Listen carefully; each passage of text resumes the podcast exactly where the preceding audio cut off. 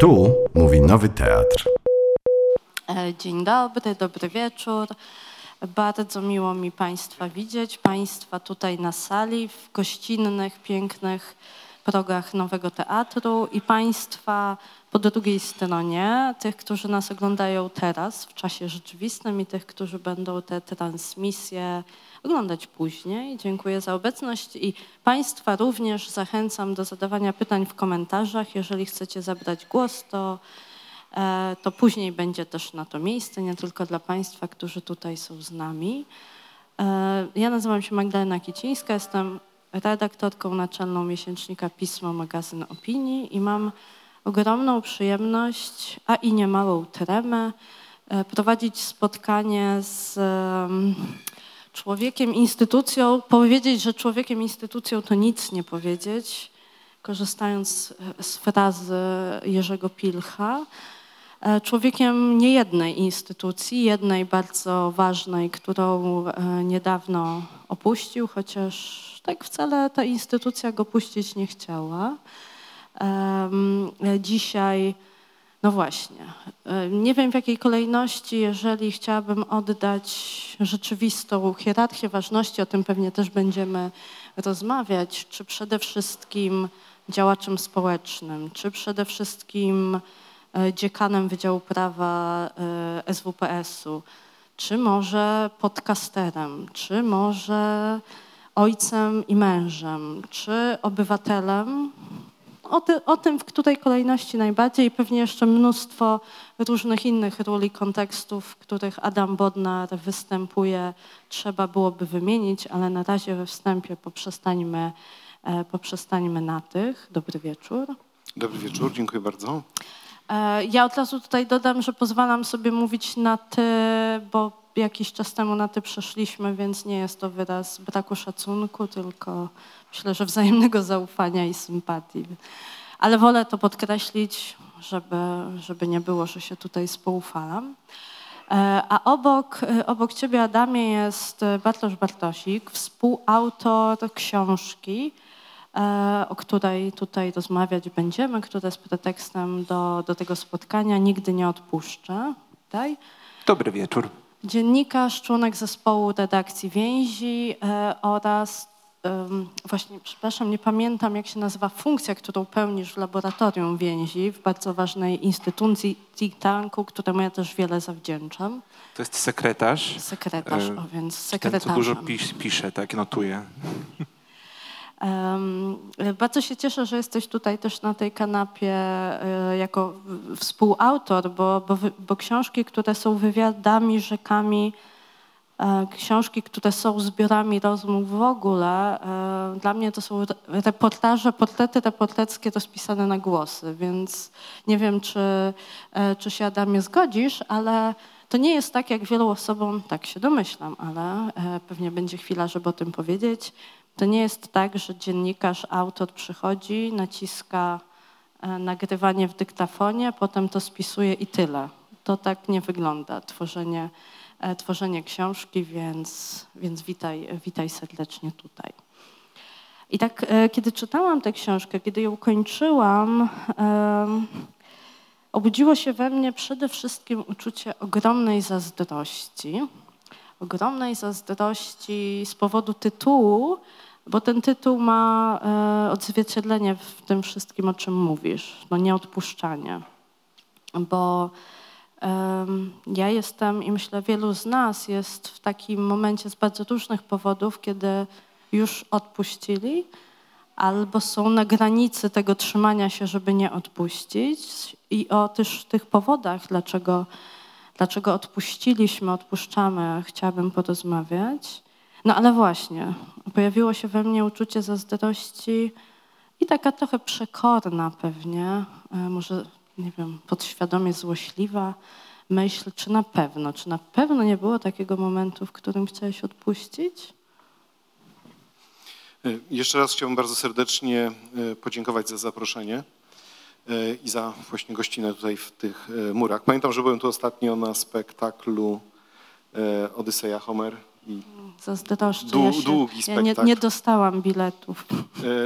Nie miałam szansy, więc zazdroszczę. faktycznie bilety miałem po znajomości trochę, przyznam. Sitwa jedna. Nie, takie znajomości. O Jezu, to skoro już powiem, to już zacząłem, to może powiem.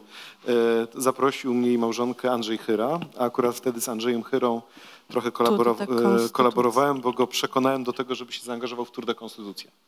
I uważam, że to był mój sukces, bo nikt naprawdę nie wierzył w maju 2021 roku w to, że Tour de Konstytucja się uda, a Andrzej Chyra był z nami na pierwszej konferencji, bardzo pomagał Robertowi, jak różne rzeczy skonstruować i naprawdę miał duży wkład. Są takie to poznajomości, tak jeśli można powiedzieć. Natomiast czy nie miałem momentów zwątpienia? Nie, no ja cały czas mam, tak bym powiedział. Tak? To znaczy to oczywiście ta nasza rzeczywistość, która jest wokół, nie jest wcale jakoś taka mocno zachęcająca do aktywności społecznej, zaangażowania, rozwiązywania różnych problemów. Co więcej, ta misja publiczna wiąże się z bardzo konkretnymi kosztami prywatnymi. I też z takim ciągłym poczuciem, czy to ma sens, czy faktycznie to ciągłe upominanie się o wartości przynosi jakikolwiek skutek. Także te myśli gdzieś krążą, ale wtedy gdzieś pojawia się ta druga myśl. No dobrze, no ale jeżeli faktycznie mamy z tego zrezygnować, no to kto to będzie robił? Kto będzie ten wózek jakoś dalej pchał? Kto będzie przypominał o tych wartościach, które są związane z funkcjonowaniem państwa demokratycznego. A ponieważ udało mi się przez te kilka lat stworzyć, myślę, że dość taką dobrą, ciekawą relację z obywatelami, z organizacjami społeczeństwa obywatelskiego i cały czas czuję, że ta relacja, ta więź istnieje, no to sobie tak myślę, że trzeba dalej kontynuować pchanie tego wózka i upominanie się o wartości. To ja teraz nie odpuszczę i jeszcze trochę podrążę. To skąd, znaczy oczywiście rozumiem, że z tego wszystkiego, o czym mówisz, z tego przekonania o tym, że trzeba, że nie wolno odpuszczać, że kto jeśli nie my, jeśli nie ja też osobiście zaangażowany będę ten wózek pchał. Ale skąd czerpiesz siłę, a raczej skąd czerpiesz nadzieję, że to pchanie ma sens, kiedy dookoła tak wielu i tak wiele z nas już do tego pchania siły nie ma i ochoty, kiedy wydawałoby się, że nawet Komisja Europejska już jest bliska odpuszczeniu walki o niezawisłość sędziowską, co się teraz toczy w Parlamencie Europejskim w tym czasie rzeczywistym, kiedy my tu rozmawiamy, że nawet nasi, wydawałoby się, najwięksi sojusznicy odpuszczają. Ja bardzo często i w książce to zresztą się pojawia, porównuję sytuację w Polsce do Węgier. I jednak to, co nas różni, to chociażby to, że możemy się tutaj tak swobodnie spotkać, bez większych kłopotów dyskutować. Nikt nie będzie nam robił tutaj żadnych kłopotów czy problemów z powodu tego, o czym mówimy, no chyba żebym zaczął nie używać jakiegoś języka jednoznacznie wulgarnego czy agresywnego, no to wtedy ja miałbym kłopoty, może i dyrekcja teatru by miała kłopoty, ale raczej to nam nie grozi. Ale oczywiście przenosząc to szerzej, wciąż w Polsce mamy możliwość korzystania z całego szeregu praw i wolności o charakterze osobistym i politycznym. Mamy bardzo twórcze, niezależne, silne samorządy lokalne. Mamy sporo dobrych dziennikarzy, redakcji, którzy zajmują się dziennikarstwem śledczym. Mamy ciekawe i zróżnicowane społeczeństwo obywatelskie, które właśnie niesie ten kaganek dbałości o wartości i co więcej zbliżają nam się wybory, które będą moim zdaniem rozstrzygające dla przyszłości naszego państwa. I wybory, gdzie jednoznacznie dość te kwestie stawiam, uważam, że one zdecydują, że albo w ogóle wracamy na ścieżkę demokratyzacji, albo już tworzymy system, który będzie ugruntowany w Polsce na dziesięciolecia i który będzie mógł się zakończyć tylko i wyłącznie poprzez jakąś rzecz niespodziewaną, nietypową, czyli jakąś rewolucję. I uważam, że to jest dlatego to jest ten szczególny moment, żeby tę energię jeszcze z siebie wykrzesać.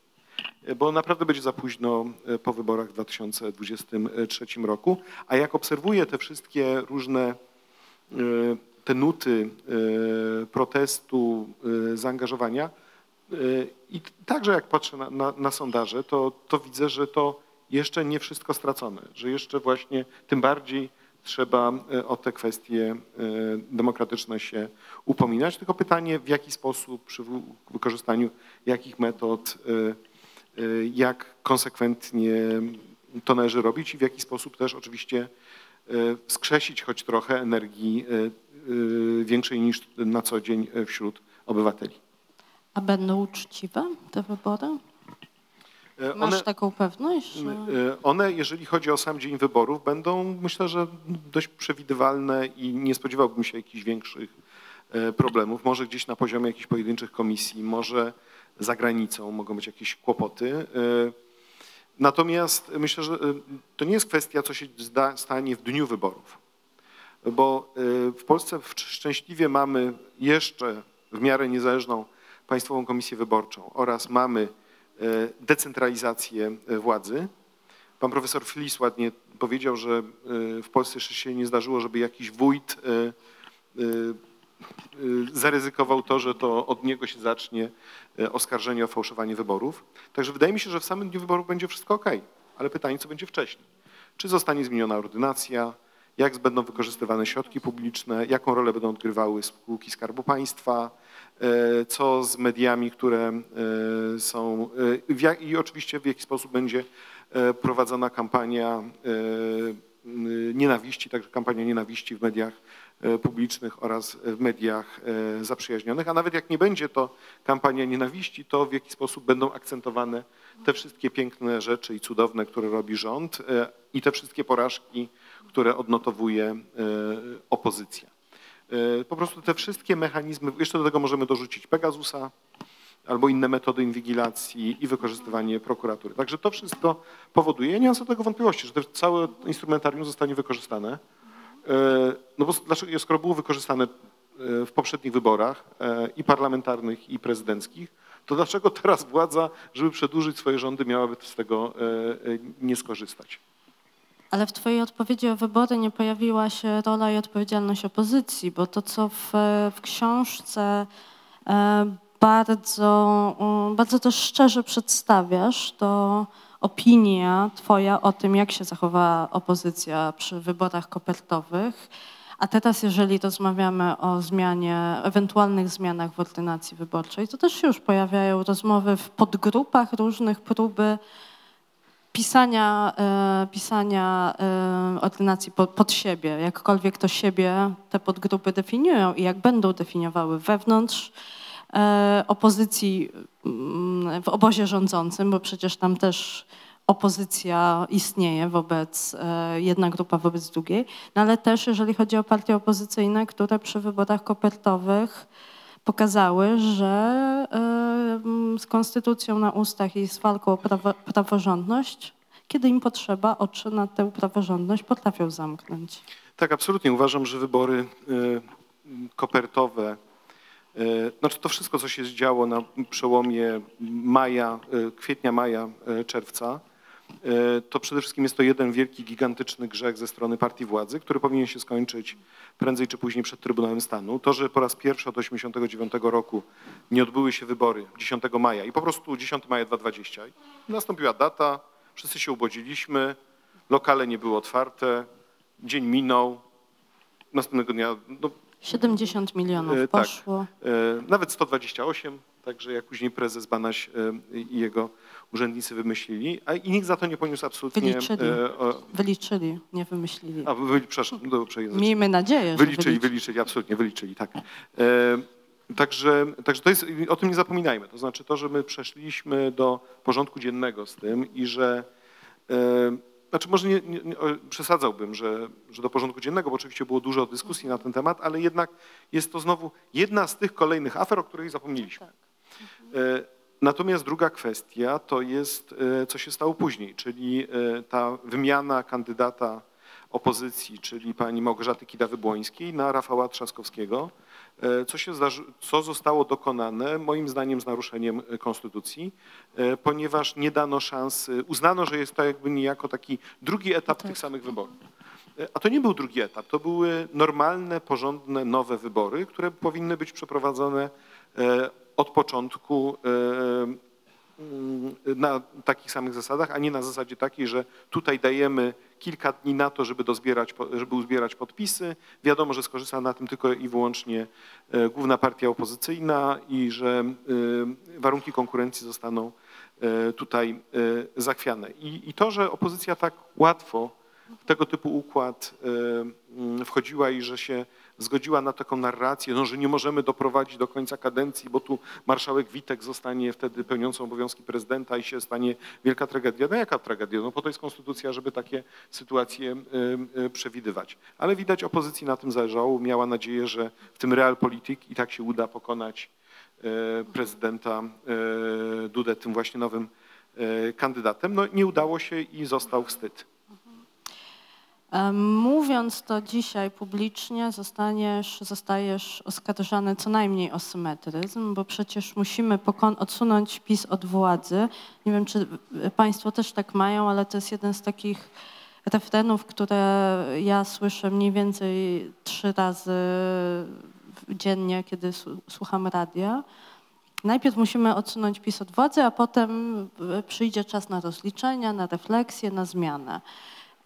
W programie odsuwania PiS-u od władzy jako naczelnym programie, które różne siły, nie tylko opozycja parlamentarna, ale też siły pozaparlamentarne, społeczne, obywatelskie podnoszą, nie ma miejsca na krytykę tego, co po naszej stronie jest do naprawy, no bo właśnie musimy najpierw odsunąć PiS od władzy.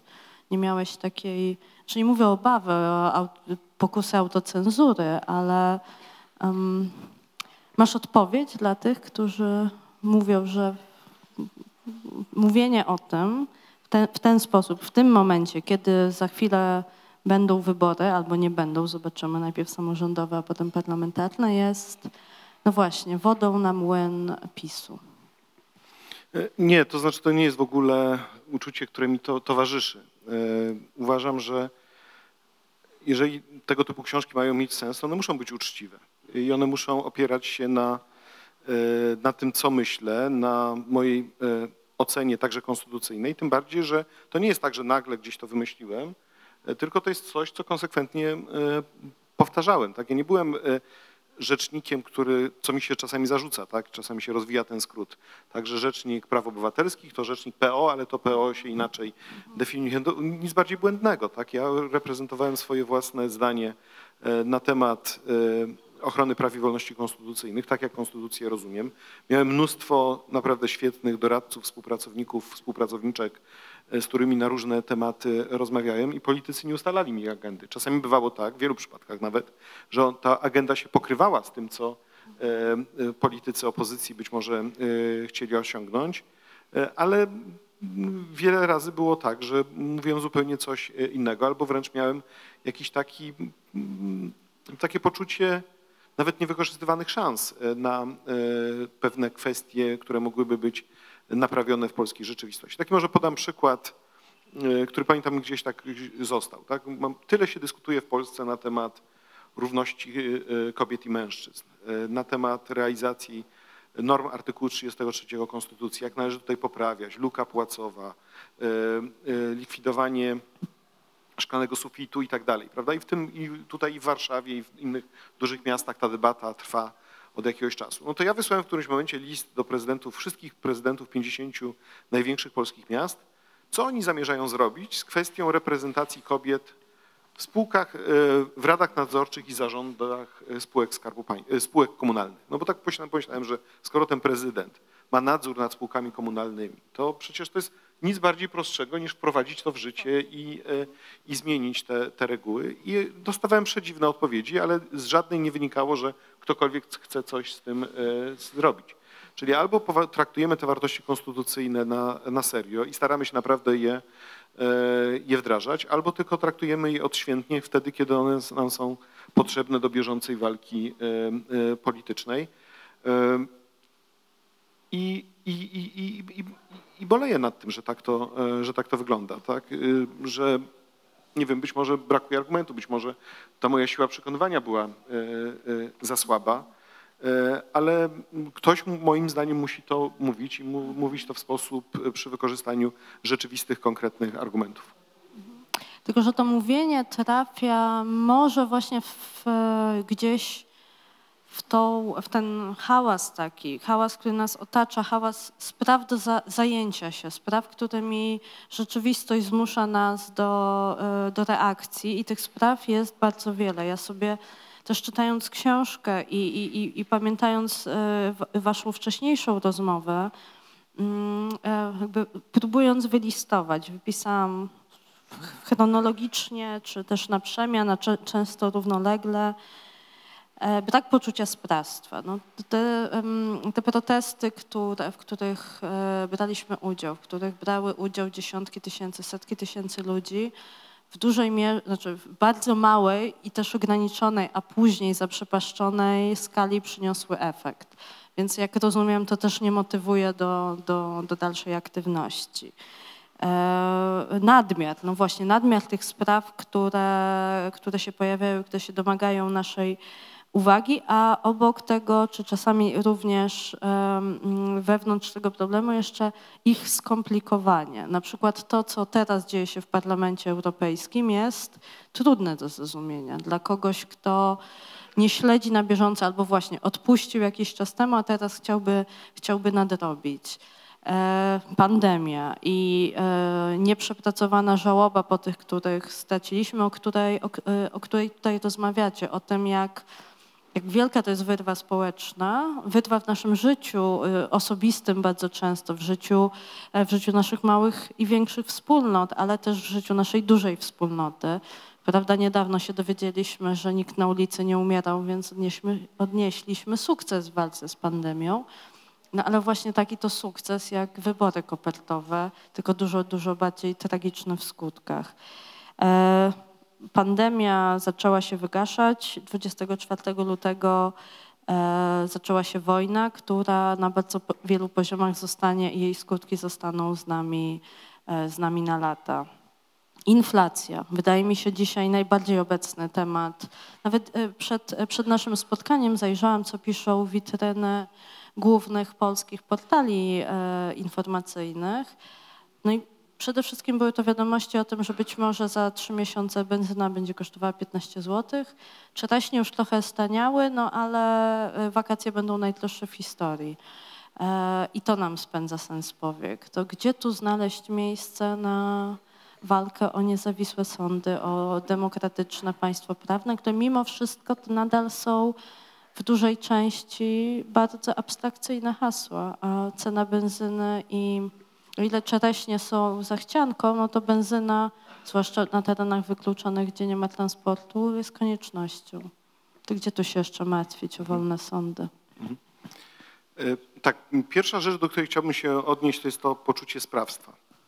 Bo faktycznie my z tym mamy kłopot. To znaczy taki, że ja na przykład uważam, że gdyby nie nasze obywatelskie protesty, gdyby nie zaangażowanie i grup, organizacji, czy to lokalnych, czy tych ogólnokrajowych, zaangażowanie prawników, także stowarzyszeń sędziowskich, adwokatury, organizacji społecznych i granie na naprawdę wielu fortepianach, to my bylibyśmy naprawdę w zupełnie innej sytuacji. To znaczy to już dawno nie byłoby czego zbierać, nie byłoby żadnej dyskusji o jakimś zawieszeniu funduszy z Krajowego Planu Odbudowy, nie byłoby dyskusji o wyrokach TSUE, które są niewykonane, nie byłoby dyskusji o wyrokach Europejskiego Trybunału Praw Człowieka. Przede wszystkim to wszystko, co się działo i to jednak zainteresowanie społeczne, które było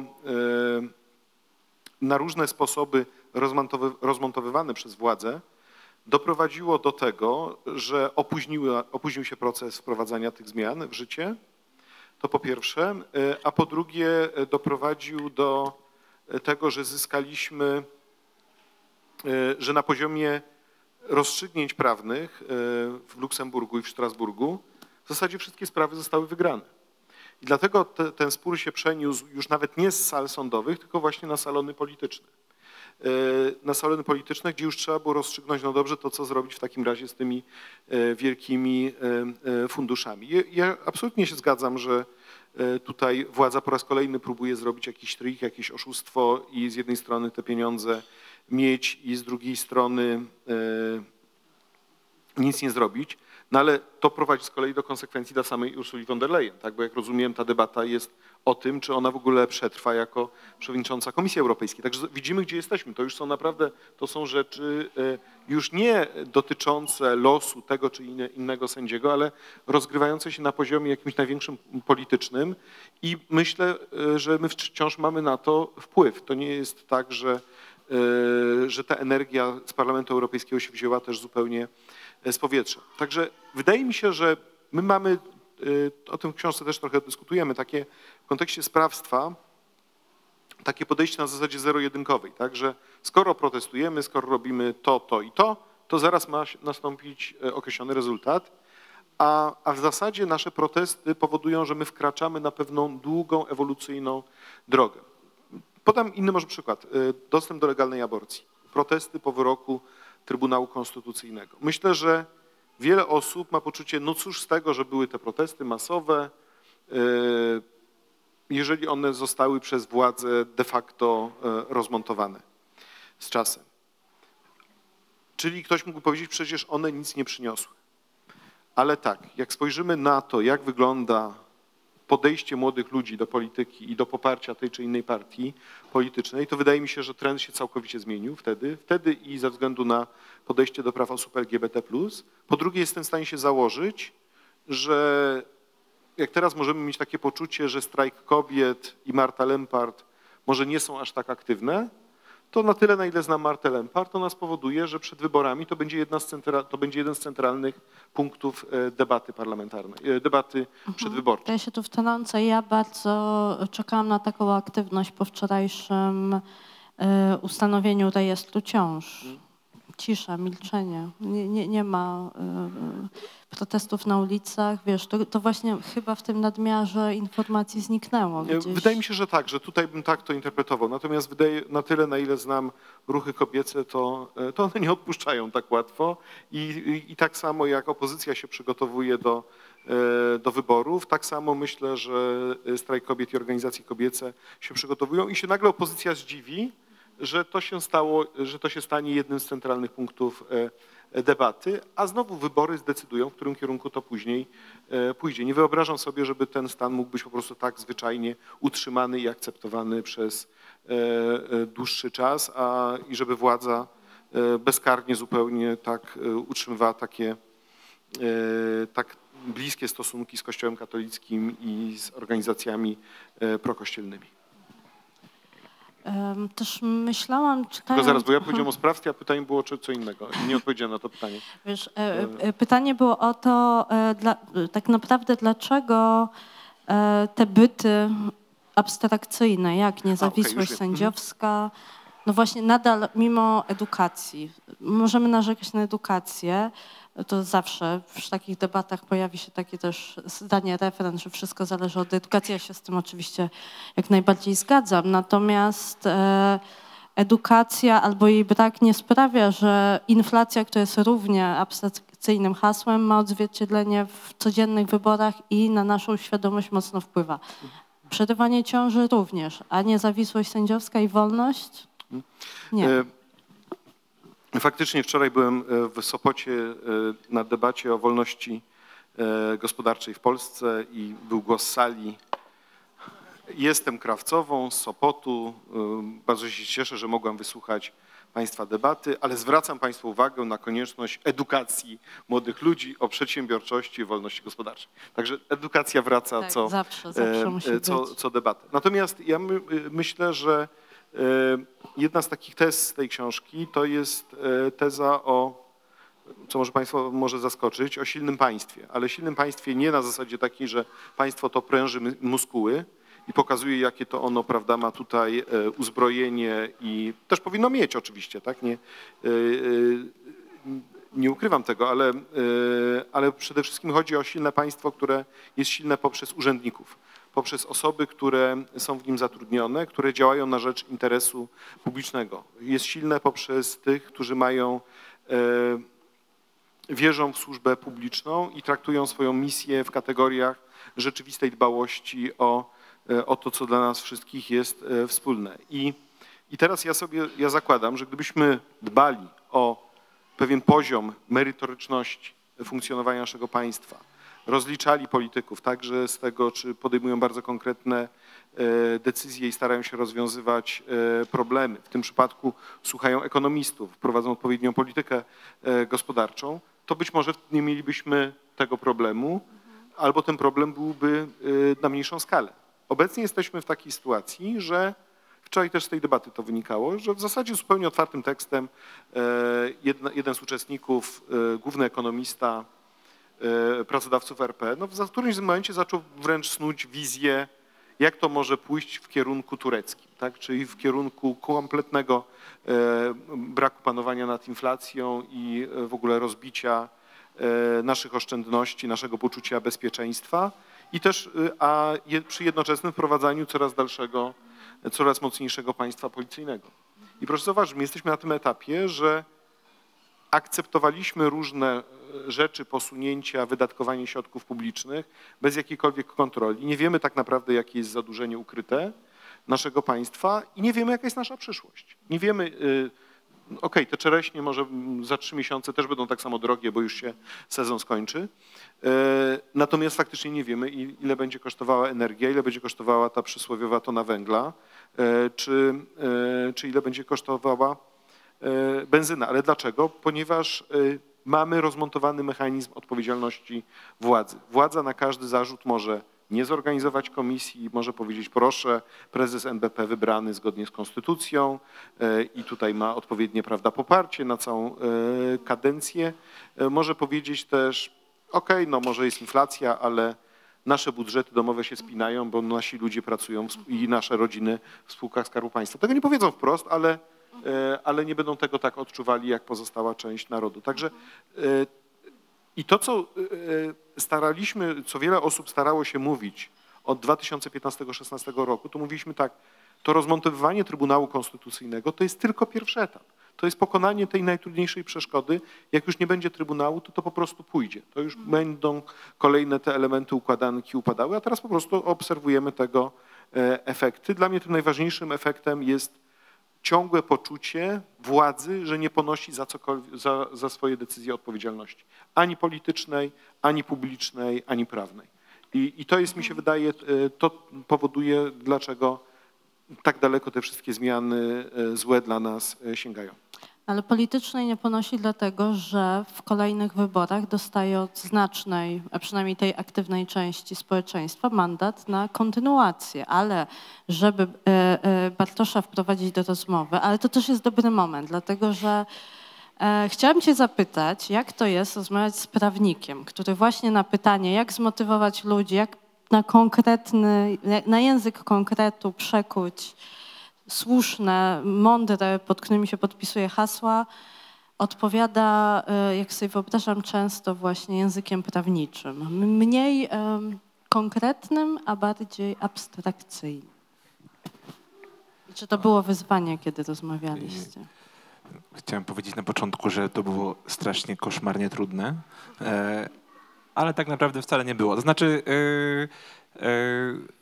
Adam Bodnar jest specyficznym jednak prawnikiem, to znaczy Adam jest człowiekiem, który jednak wywodzi się ze społeczeństwa obywatelskiego bardzo mocno i z NGO-sów, właśnie z tych organizacji społecznych, który to jest świat mi bliski. I to myślę, że mi to jest z jednej strony to jest świat dla mi bliski, a z drugiej strony to jest też taki świat, który jednak właśnie trochę bliżej ciału, koszula bliższa ciału, tak? Znaczy to rzeczywiście jest trochę inny język, chociaż faktycznie to jest trudne. Być może powinienem był przejść jakiś kurs prawniczy przed zredagowaniem tej książki. Nie zrobiłem tego, ale chyba nam nie przeszkadzało to w ciekawych rozmowach, nie? Wydaje mi się, że nawet Nawet chyba dwa razy dostałem taką pochwałę, takim uznaniem, że tak powiem, dostałem od Adama, że dobrze się przygotowałem tam, szczególnie w temacie medialnym. I a propos tego, co się dzisiaj stało w temacie przejęcia Polska Press przez PKN Orlen, pamiętam, więc zapamiętałem sobie te momenty i to było bardzo miłe. Ale tak też zupełnie serio, jest problemem też z mojej perspektywy i też chciałem trochę to rozwikłać w tej książce, że ten właśnie język prawniczy, do tego też o czym mówiłeś, spory prawnicze wydają się tak czasami odległe i abstrakcyjne, jest problem z tego transkrypcją tego, z translacją tego na język potoczny, zrozumiały dla ludzi.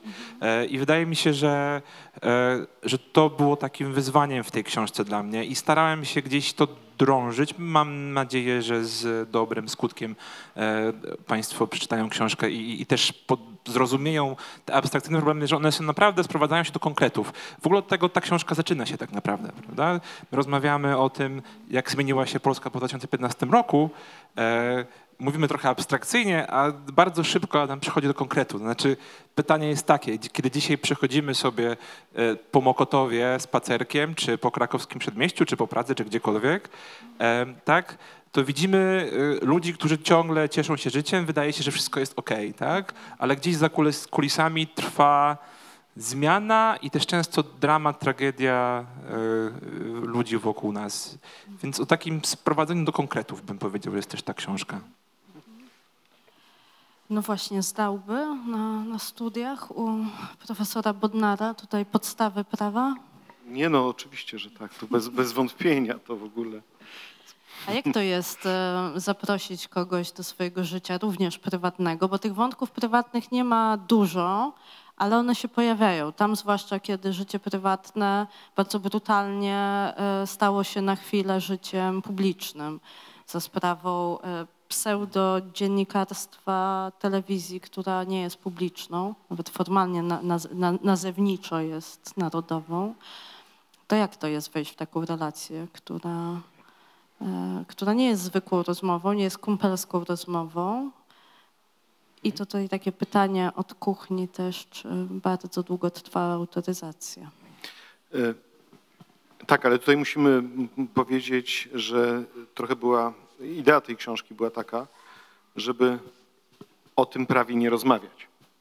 To znaczy, żeby to życie, bardzo mi zależało na tym, żeby nie była to książka na zasadzie, kiedy byłem małym chłopcem, to bardzo marzyłem, żeby zostać prawnikiem, prawda? I już wtedy... Nie marzyłeś? Nie marzyłem. Ale nie, żeby w ogóle nie wchodzić w takie jakieś rozważania, bo to jest pewne podsumowanie określonego, ważnego okresu życia z tymi właśnie tymi drogowskazami, wyzwaniami na przyszłość, ale to nie jest, nie wiem, jakaś próba autobiografii. No, ja mam 45 lat, tak? To bez przesady. YouTuberzy 20-letni wydają już drugą, więc... I później mają kolejki na targach książki, prawda? No właśnie, i później są kolejki, prawda? Także no, to tak oczywiście można. Nie, ale bo ja uważam, że znacznie ciekawsze od mojego życia prywatnego jest po prostu to życie publiczne i życie społeczne. I o tym po prostu powinniśmy rozmawiać. Dlatego te wątki prywatne, które się pojawiły, no to pojawiły się tylko i wyłącznie w kontekście życia publicznego i wykonywania zadań. Także trochę nie można było od tego uciec. Także tutaj chyba tego wkroczenia aż tak mocno dużo nie było, tak mi się wydaje. Z jednej strony nie było, a z drugiej jednak kiedy byłem pierwszy raz w radiu u redaktora Fiołka rozmawiać o książce, on powiedział mi przed wejściem na antenę, że zaskoczyło go, jak jednak osobista jest ta książka. Nie wiem, czy też takie Magdo miały wrażenie, nie wiem, czy Państwo takie mieli wrażenie, jeśli już mieli okazję czytać, ale ona oczywiście jest o sprawach publicznych w pierwszej kolejności, ale znowu mnie bardzo interesuje też, nie tylko, znaczy jako współautora rozmawiającego tutaj z Adamem Bodnarem, mnie bardzo interesuje to przejście właśnie między poziomem takim osobistym życia codziennego, prywatnego, a tym poziomem publicznym. I to w Polsce swoją drogą jest bardzo takim dużym znakiem zapytania, przed którymi my sobie wszyscy, jakoś wszyscy stoimy jako wspólnota i jako pojedyncze osoby, to znaczy, no właśnie, czy ta rezygnacja to jest takie wycofanie się do tego osobistego i postawienie granicy dalej nie? I wydaje mi się, że właśnie ta książka nie jest takim, właśnie ona nie odpuszczam, bo jednak ona, to jest osobisty tytuł, znaczy nie odpuszczam, to jest też jakaś deklaracja osobista, która dotyczy życia publicznego. I myślę, że to jest jednak ważna deklaracja, nie? Że to widać nawet w różnych badaniach, tak, o Polsce. Kiedy czytamy, kiedy patrzymy na Polskę jako na społeczeństwo, widzimy, że gdzieś ten problem, szczególnie w zaufaniu, jest najbardziej widoczny. Mówi się często o Polakach, że są jednym z najmniej ufających narodów na świecie, a w Europie na pewno. I tak rzeczywiście wychodzi w badaniach, że ten poziom zaufania społecznego jest strasznie niski. A jednak jak obserwujemy rzeczywistość, to przecież widzimy mnóstwo dowodów do zaufania nie tylko do najbliższych swoich rodziny. Patrzymy na przykład teraz na reakcję na wojnę w Ukrainie i jednak to zaufanie na takim poziomie lokalnym, społecznym bardzo zadziałało. I znowu, gdzieś ta granica między indywidualnym a publicznym jest przekroczona i ludzie potrafią się jednak zaangażować, kiedy widzą rzeczywiście, że jest coś ważnego do zrobienia, coś dobrego do zrobienia. I jest to jakoś dla mnie poruszające.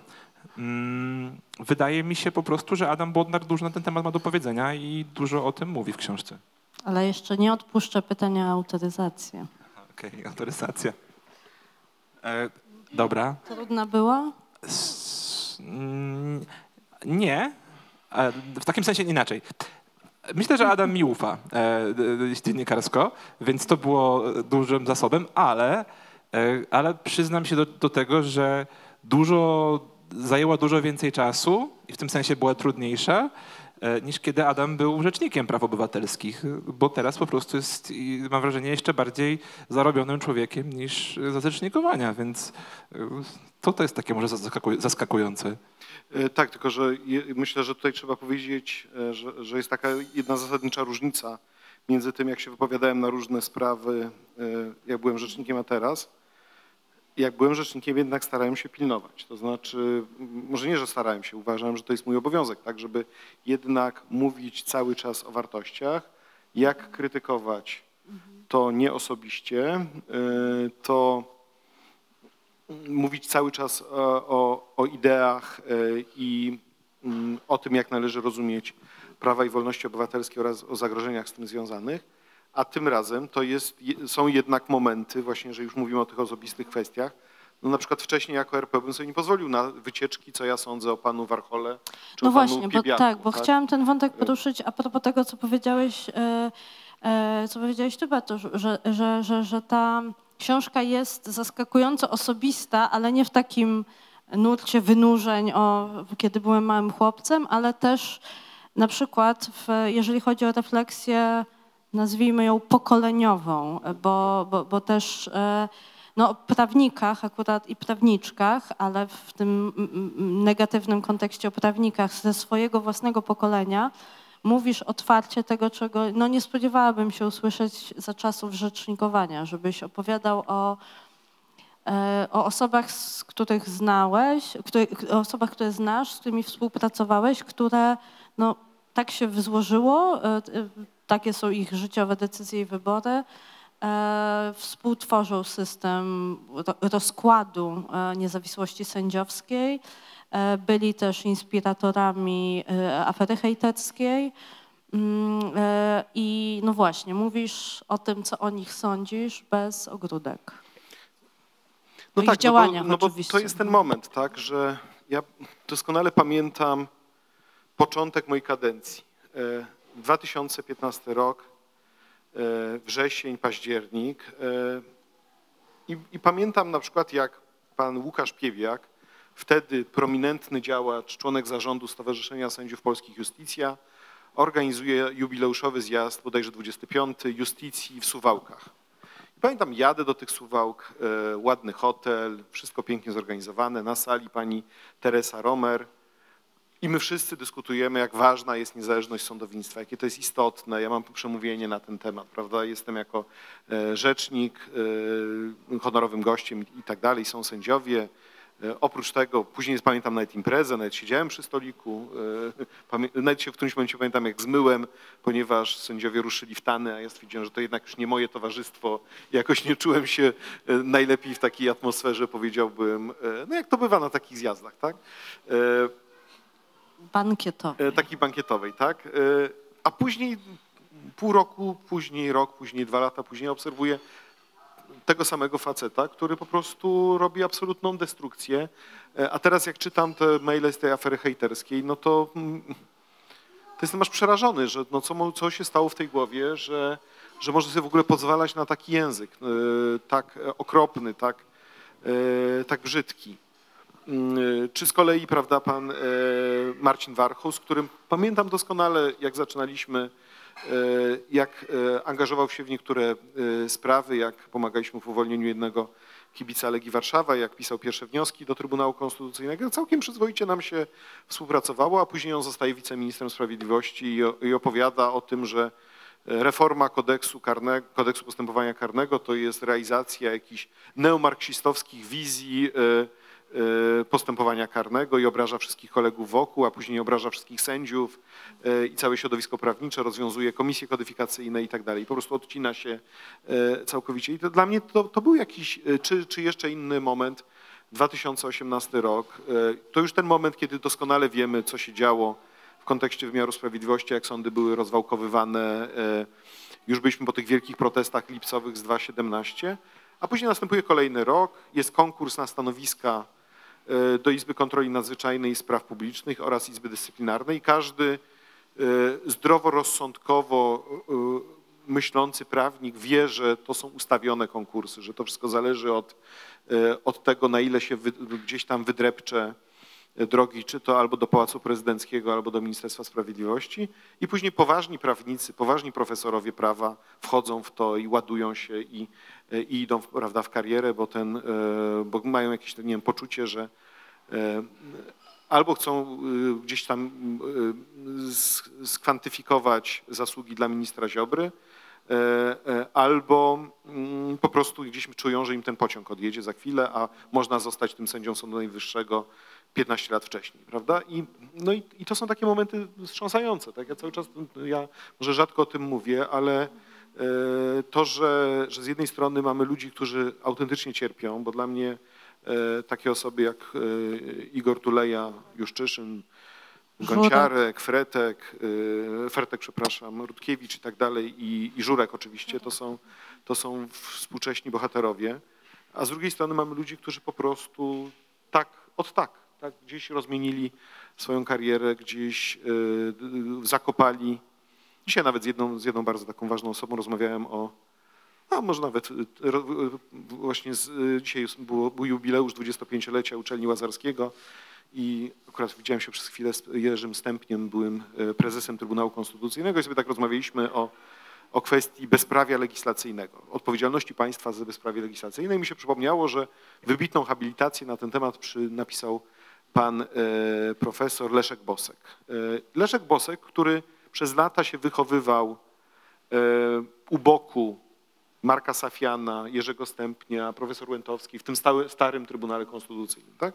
I później Leszek Bosek zostaje sędzią Izby Kontroli Nadzwyczajnej i Spraw Publicznych. No jak ja mam to zrozumieć? No nie jestem w stanie tego zrozumieć i to boli, bo te osoby niestety te reformy uzasadniały, te reformy ugruntowywały, walczyły o swoją pozycję i legitymizowały to wszystko złe, co się stało, tylko być może nie robiły tego maczugą, tylko robiły to jakoś bardziej kombinerkami czy szczypcami. I to jest też ten bardzo ważny fragment, bo nie chcemy państwu całego tego mierzenia się, które zostało w tej książce zapisane, tego mierzenia się twojego z tym niezrozumieniem, dlaczego ludzie, którzy... To jest trochę tak, co się stało z naszą klasą. No, dostaliśmy podobny bagaż, no taki wyprawkę od właśnie mistrzów i mistrzyń prawa, a poszliśmy w bardzo różne drogi. Co to za moment i co to za motywacje z jednej strony decydują, bo Dla mnie to z kolei, pewnie dla ciebie też, jest bardzo ciekawe oglądać różnych swoich kolegów i koleżanki, którzy do dzisiaj w TVP pracują. I ja też sobie różne rzeczy mogę tłumaczyć, ale gdzieś tam też jest we mnie taka niezgoda, że no ja rozumiem pieniądze, no dobrze je mieć, ale czy rzeczywiście to wystarczy potem, żeby, jak to się kiedyś skończy, bo się skończy, no, dalej funkcjonować w tej rzeczywistości, w której jesteśmy. Powoli będę się odwracać w stronę państwa, żeby przekazać państwu głos, ale chwytając też to, o czym ty, Bartoszu, powiedziałeś, że ta książka jest, i ty, Adamie, zresztą też, no, podsumowaniem pewnego etapu, no to oczywiście trudno nie zadać ci pytania, które się we mnie pojawiło, kiedy przeczytałam wstęp i czytałam ten wstęp i czekałam, aż się pojawi takie zdanie, i dlatego właśnie zdecydowałem się kandydować w wyborach na prezydenta RP. Bo ten wstęp jest takim przemówieniem, które ja widzę na konferencji prasowej inaugurującej twoją kampanię, i wiem, że jesteś na każdym kroku o to pytany, z kim, skąd, z którego komitetu, czy ze swojego, ale no przede wszystkim czy. Ja rozmawiam właśnie z przyszłym kandydatem na prezydenta RP. To jest jakiś taki stały zestaw pytań. Tak. Znaczy, nie odpuszczamy, wszyscy chcą wiedzieć. No my też nie odpuszczamy. Tak. Przede wszystkim bardzo się cieszę, że ten wstęp został doceniony, bo to była taka koncepcja na sam koniec. W sumie nie było planu, żeby był wstęp, ale tutaj redakcja Agory na to wpadła, że wstęp musi być. Bartek mnie docisnął, kiedy w którymś momencie usiadłem, zastanawiałem się, co powiedzieć, i przyszło mi do głowy, żeby zacząć od tego wersu z Hot 16 Challenge 2, czyli że konstytucja to dla mnie wersy modlitwy, nie odpuszczę jej na pastwę disującej sitwy. Disujące to jest takie słowo z języka hip-hopowego. Lekceważącej, mówiąc łagodnie. Nie tylko lekceważącej, to jest taki, disować kogoś to jest tak, że to jest trochę atakować kogoś, prawda? To jest właśnie krytykować, ale w sposób taki bardzo mocny, ostry, agresywny, tak? A to mam wrażenie, że to jest właśnie to, co się dzieje z konstytucją, tak? Że ona jest właśnie cały czas pod taką ciągłą presją podważania jej znaczenia i wartości. Także cieszę się, że ten wstęp jest dobrze oceniany, i faktycznie tam się pojawia taka deklaracja, że w tej drodze ku realizacji tych wartości w postaci demokracji, praworządności, europejskości będę starał się obywatelom towarzyszyć. I chciałbym zwrócić uwagę na te słowa obywatelom towarzyszyć. Uważam, że jakiekolwiek myślenie o jakichś dalszych, nie wiem, wyborach życiowych czy decyzjach politycznych to jest kwestia jakiejś w ogóle odległej przyszłości, jeżeli w ogóle będą ku temu jakiekolwiek warunki sprzyjające. Po prostu ja uważam, i cała ta książka jest o tym, że trzeba wykonać pracę, tak? I dla mnie to towarzyszenie to jest, dzisiaj jesteśmy tutaj, w niedzielę jedziemy do Kielc. Robert Hojda mnie cały czas dopytuje, kiedy się pojawię na Tour de Konstytucji, ale na razie mam jeszcze kalendarz akademicki. Dzisiaj się z sędzią Rokitą z Rzeszowa umówiłem, że będę 7 czerwca i tak dalej, i tak dalej. To ja tak to widzę, to znaczy bardziej widzę, że trzeba wykonać pracę, nie tylko ja, ale całe społeczeństwo obywatelskie, a jedyna deklaracja, którą można byłoby nazwać jako deklarację polityczną, która się pojawia w tej książce, jest taka, no jeżeli te wybory byłyby faktycznie wygrane przez opozycję, czego opozycji serdecznie życzę, pomimo całej mojej krytyki, to po pierwsze jestem gotowy do tego, żeby opozycję wspierać w tym procesie wyborczym, i to nie ma znaczenia, jak mnie nie będzie zapraszał SLD, Hołownia, Platforma. Kukiz nie jest opozycją, znaczy Kukiz jest częścią partii władzy obecnie, znaczy to w ogóle o czym mówimy, no to we wszystkich ostatnich głosowaniach głosuje dokładnie tak jak chce, komisja śledcza w sprawie Pegasusa nie powstała i nie wiem, czy w ogóle ten ruch jeszcze istnieje. W każdym razie, jeżeli mówimy o tych trzech głównych siłach politycznych, to jestem gotowy, PSL oczywiście, tak, przepraszam, zapomniałem, czyli 4, to jestem gotowy współpracować, myślę, że ze wszystkimi jakieś relacje i więzy, no może nie osobiste, ale no znamy się z liderami na pewno i z niektórymi postaciami z tych poszczególnych ruchów politycznych. Ja jestem do dyspozycji, żeby pomagać, radzić, wspierać, pokazywać się w różnych kontekstach, inicjatywach, ale jednocześnie nie zapisywać, tak? To znaczy jednocześnie nie powiedzieć, że od dzisiaj mam legitymację tej czy innej partii, to na pewno nie ja. Natomiast jeżeli taka się okoliczność by powstała, że opozycja faktycznie wygra i potrzebuje kogoś, kto z jednej strony ma kontakt ze środowiskiem sędziowskim, z drugiej ze środowiskiem społecznym, z organizacjami międzynarodowymi i ma jakiś pomysł, jak ten wymiar sprawiedliwości należy naprawiać i nie tylko na poziomie odbudowywania praworządności, ale też postawienia go na nowe tory, to jakby co, jestem do dyspozycji. Także ta deklaracja bardzo twardo w książce się pojawia i dlatego można z tej perspektywy powiedzieć, że książka jest też dość osobista, bo to mało kto w Polsce tak mówi o sobie, tak? Ale ja uważam, ale dlaczego nie? Dlaczego mam tego nie powiedzieć? Dlaczego mam się przed tym wzbraniać, jeżeli uważam, że to będzie dobre dla Polski, jeżeli osobą, która będzie próbowała przeprowadzić nas przez ten trudny moment, będzie osoba, która jest maksymalnie niezależna w stosunku do poszczególnych sił politycznych, a jednocześnie ma na tyle duże doświadczenie, że będzie wiedziała, jak to zrobić i z kim rozmawiać. Uważni słuchacze i słuchaczki tej 6-minutowej odpowiedzi na pytanie, czy rozmawiam z przyszłym kandydatem na prezydenta RP, na pewno nie usłyszeli odpowiedzi przeczącej, więc chciałam to podkreślić. Pani redaktor ma prawo do wszelkich komentarzy. Nie odpuszczam. Jeden z ewentualnych innych kandydatów przedwczoraj troszkę przypisał sobie taką łatkę, która nie posłuży mu w ewentualnych wyborach, więc tutaj też się jeszcze przestrzeń otwiera. Ale nie zachęcam. Czy ktoś z Państwa chciałby zapytać? Tutaj mamy mikrofon i czy w komentarzach się pojawiły jakieś pytania? Nie ma, okej, dobra. Dobry wieczór, Joanna Błachnio. Chciałabym najpierw zacząć od, właściwie to od wyrazu wdzięczności. To może jest banał, ale wydaje mi się, że trzeba dziękować. Dziękuję za wszystko, co Pan robił i robi. To jest jedna rzecz.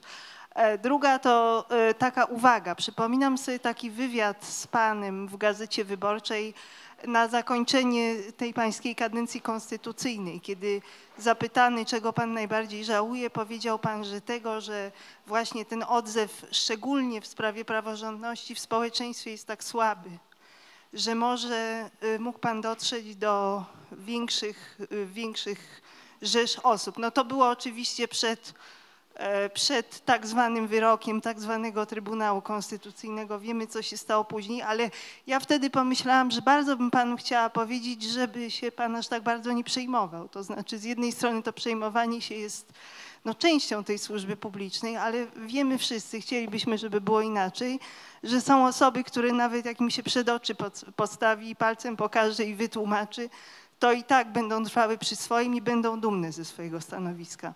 A trzeci punkt, który chciałam, to mam pytanie a propos wspomnianych już przyszłych wyborów i wspomnianej już Izby Kontroli Nadzwyczajnej i Spraw Publicznych.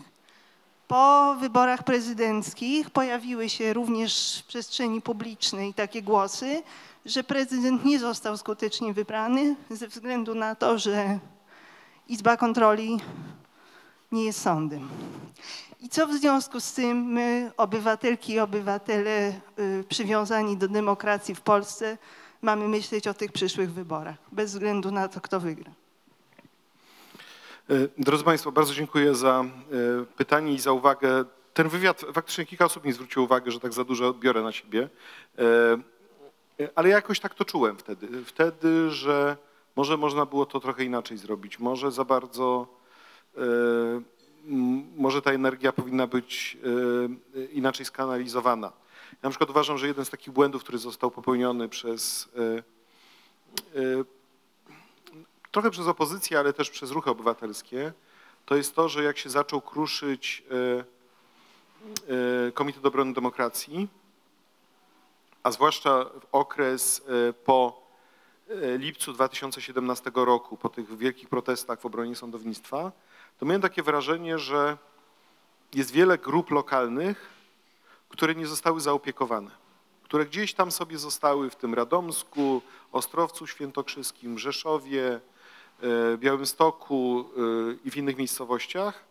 I one dalej funkcjonowały w kodzie, część się zaczęła dzielić, część tworzyć jakieś inne organizacje, ale trochę chyba zabrakło wszystkim energii, jak wzmocnić to ważnego, co wtedy powstało, ta energia obywatelska. I takie gdzieś myśli mi cały czas towarzyszą, jak można byłoby pewne rzeczy inaczej poprowadzić. Ale z drugiej strony na przykład prawdopodobnie nie przewidzieliśmy, że będziemy tak jako środowisko prawnicze skuteczni w tych sprawach sądowych, że to po prostu to była wręcz lawina spraw, lawina postępowań i która doprowadziła do niezwykłego poziomu skuteczności i my nie tylko mamy wpływ na to, że powstały te orzeczenia dotyczące Izby Dyscyplinarnej czy KRS-u, ale w zasadzie stworzyliśmy całą doktrynę prawną dla całej Unii Europejskiej dzięki tym sprawom z Polski. Unia, myślę, że pod tym względem jest silniejsza, tylko jeszcze tego nie potrafi do końca egzekwować, aczkolwiek ma na pewno instrumenty. No i właśnie, odpowiadając się, proszę. A wybory Izba Kontroli Nadzwyczajnej i Spraw Publicznych. Drodzy Państwo, jeden z takich dylematów, który mamy we współczesnej Polsce, jest taki, że mamy czasami do czynienia z orzekaniem przez organy, które są wadliwie powołane czy wadliwie skonstruowane z punktu widzenia tych naszych ogólnych wartości konstytucyjnych i zasad. Jednakże są one dopuszczane do orzekania, a jak orzekają, te wyroki mają określone skutki prawne. Tak było w przypadku wyroku Trybunału Konstytucyjnego w mojej sprawie. Wyrok z 15 kwietnia 2021 roku był wydany w składzie z udziałem sędziego dublera, pana Piskorskiego, a jednocześnie doszło do całego szeregu różnych naruszeń procedur w trakcie. Łącznie z tym, że jeden z sędziów został wyłączony ze składu, bo z tego, co się gdzieś tam dowiedziałem, miał zamiar pisać zdanie odrębne. W związku z tym nie był potrzebny w składzie. Natomiast, drodzy Państwo, ale wyrok został opublikowany w Dzienniku Ustaw i ja już nie miałem opcji. Cóż, do jakiej instancji mogłem pójść? Nawet miałem jakąś taką sugestię, żebym poszedł do Europejskiego Trybunału Praw Człowieka, ale tak sobie pomyślałem, nie no, były rzecznik skarżący się do Europejskiego Trybunału Praw Człowieka, że musi opuścić urząd w wyniku wyroku Trybunału Konstytucyjnego w sytuacji, kiedy mu się już skończyła kadencja i ta kadencja była de facto tam te 9 miesięcy dłuższa, to nikt z tego nic nie zrozumiał, już polski obywatel szczególnie nic z tego nie zrozumiał i tak nie spowoduje to jakiejś zmiany. Inna opcja, co? Przykuć się do biurka. A były osoby, które mi tak sugerowały, żebym nie uznawał tego wyroku i żebym został w biurze, żeby mnie wynieśli, żebym... Ale tak pomyślałem sobie, no i co? No i co ten biedny Stanisław Trociuk będzie miał wtedy ze mną zrobić, tak? Czyli pierwszy zastępca. Co ta cała załoga? Jak oni mają na mnie reagować wtedy? Mają ze mną pracować? Mają mnie uznawać? Czy uznawać mnie za awanturnika, tak? Chodzi o to, że wyroki, jak są opublikowane już, ogłoszone, to one powodują określone skutki. Możemy mieć różne zastrzeżenia do tego wyroku Izby Kontroli Nadzwyczajnej i Spraw Publicznych, ale on został ogłoszony. I co więcej, ale to jest nauczka dla nas i wręcz takie wielkie memento w kontekście nadchodzących wyborów. O ważności wyborów parlamentarnych będzie decydowała także Izba Kontroli Nadzwyczajnej i Spraw Publicznych. I co więcej, istnieje ryzyko, że jeżeli ten margines, ja uważam, że ryzyko jest takie, że jak margines wygranej będzie niewielki, wszystko może się zdarzyć. Jestem w stanie sobie wyobrazić protesty na ulicach, oskarżenia, jakieś sytuacje, jakieś niepokoje społeczne, byleby tylko przymusić Izbę Kontroli Nadzwyczajnej i Spraw Publicznych do orzekania w określonym kierunku, ale też być może gdzieś z takim mówieniem gdzieś, może nie wprost, ale nie wiemy na jakich zasadach to się może odbywać. Przypominanie, pamiętajcie, komu zawdzięczacie to, że jesteście sędziami tej Izby Kontroli, a wszyscy są sędziami dzięki tej KRS powołanej przez polityków oraz dzięki temu prezydentowi. Także to jest, dlatego uważam, że jeżeli opozycja myśli rzeczywiście o wygraniu wyborów, to musi to być przewaga poważna, a nie przewaga minimalna. Bo jeżeli chodzi o narrację o sfałszowanych wyborach, to przykład Stanów Zjednoczonych, tego co się wydarzyło 6 stycznia, tego jak przez środki masowe, co prawda tutaj czy Fox News, czy różne media, kanały społecznościowe Donalda Trumpa sączyć cały czas komunikat, że te wybory były sfałszowane i że prezydent nie powinien być prezydentem, czy partia nie powinna rządzić, bo wybory zostały sfałszowane, przy posiadaniu wpływu na telewizję, na media publiczne tak zwane, jest bardzo łatwe, jest bardzo dużym zagrożeniem. Czy ktoś z Państwa jeszcze chciałby zapytać? Tutaj jest ręka.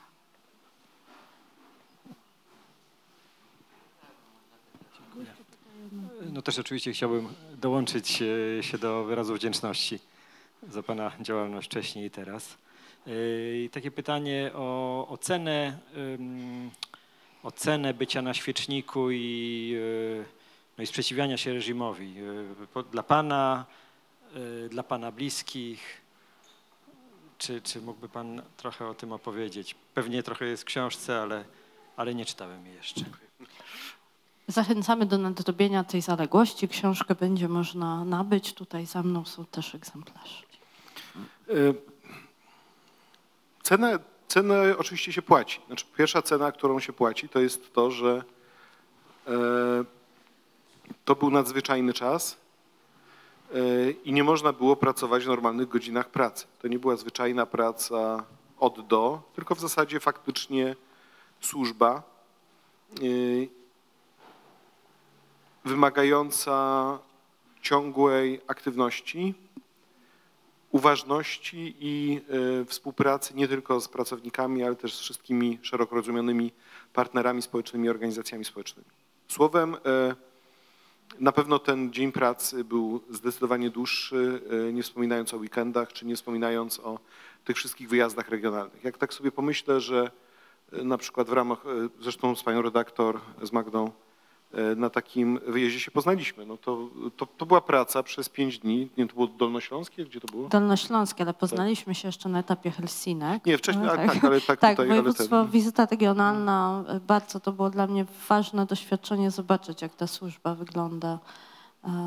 Jak też cały zespół, który w busiku rano się stawiał i ruszał na kolejne spotkania, jest zżyty, bo to, co jeszcze muszę tutaj powiedzieć o tej książce, że to jest też piękny list pożegnalno podsumowujący bardzo wiele relacji zawodowych i wspominający, wymieniający wiele osób, które ja też mam zaszczyt znać, na przykład dzięki wizytom, które współtworzyły to, co w biurze rzecznika się dzieje, bo biuro rzecznika ma frontmana, ale sam nie działasz. Tak, ale ma też właśnie kierowcę, ma też ludzi, którzy organizują te spotkania, ma też strategów, którzy wiedzą, gdzie pojechać i z kim rozmawiać, ma też tych, którzy wcześniej obdzwonią te organizacje społeczne i zaproszą na spotkanie. Ale faktycznie jak tam jechaliśmy, no to w zasadzie nas nie było 4-5 dni w tygodniu, tak, w danym województwie. Akurat to Dolnośląskie dość pamiętam, bo to było nawet takie ciekawe, bo to już pokazywały nowe czasy. Bogatynia. Tak, bo pojechaliśmy najpierw do Bogatyni i się okazało, że tam zakazano lokalnym organizacjom przyjść na spotkanie ze mną, prawda? I to był jakiś chyba klub kobiet przedsiębiorczych czy coś takiego. No i generalnie tak siedzimy w tej sali, nikogo nie ma, tak, poczekaliśmy.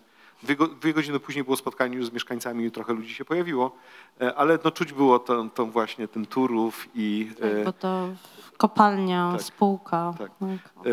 A później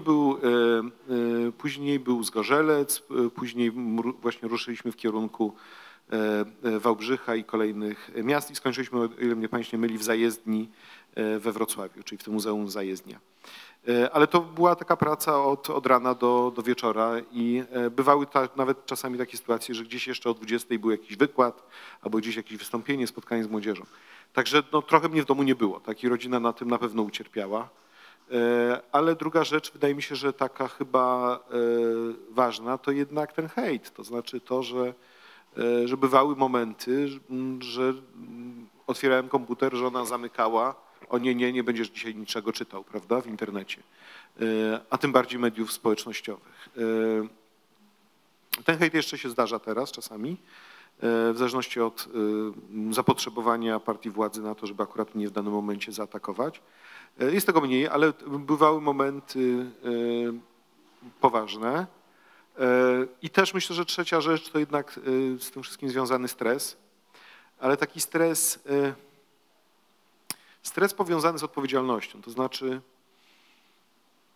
jest poranek, coś się dzieje i trzeba, już jest oczekiwanie, że będzie jakaś reakcja, a nasze czasy i nasza debata bardzo przyspieszyła. Nie można sobie w wielu przypadkach pozwalać na to, jeżeli chce się być poważnie traktowanym w debacie publicznej moim zdaniem, żeby powiedzieć, to jest ciekawy problem, może się zajmę tym za 3 dni i wtedy skomentuję. Nie, no, tym bardziej, że to była moja świadoma decyzja, żeby korzystać z mediów społecznościowych do komunikacji, ponieważ w ten sposób starałem się odwrócić trend polegający na wykreślaniu mnie z debaty przez media związane z ośrodkiem władzy.